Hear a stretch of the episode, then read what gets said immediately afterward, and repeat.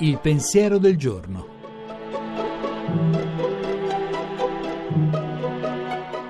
In studio Alessandro Zaccuri, giornalista di Avvenire.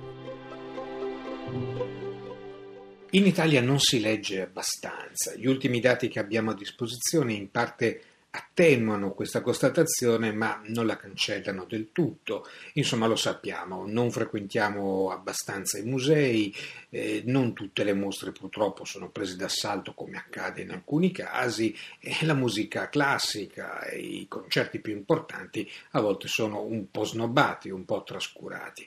Ma perché tutto questo dovrebbe preoccuparci? Esattamente di che cosa sentiamo la mancanza quando sentiamo dire appunto che non si legge abbastanza, che non si frequenta abbastanza l'arte, non si apprezza a sufficienza la bellezza. Ma eh, in realtà noi riusciamo a intuire che tutto questo non ha a che vedere con il passatempo. Frequentare la bellezza, condividerla con gli altri, non è soltanto un hobby, magari un pochino più elegante eh, rispetto a quello che si vede solitamente in giro.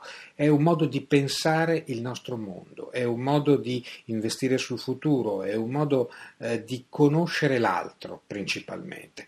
Ecco, leggiamo un pochino di più, guardiamo con un'attenzione diversa la bellezza che è intorno a noi, perché appunto senza bellezza non si costruisce bellezza.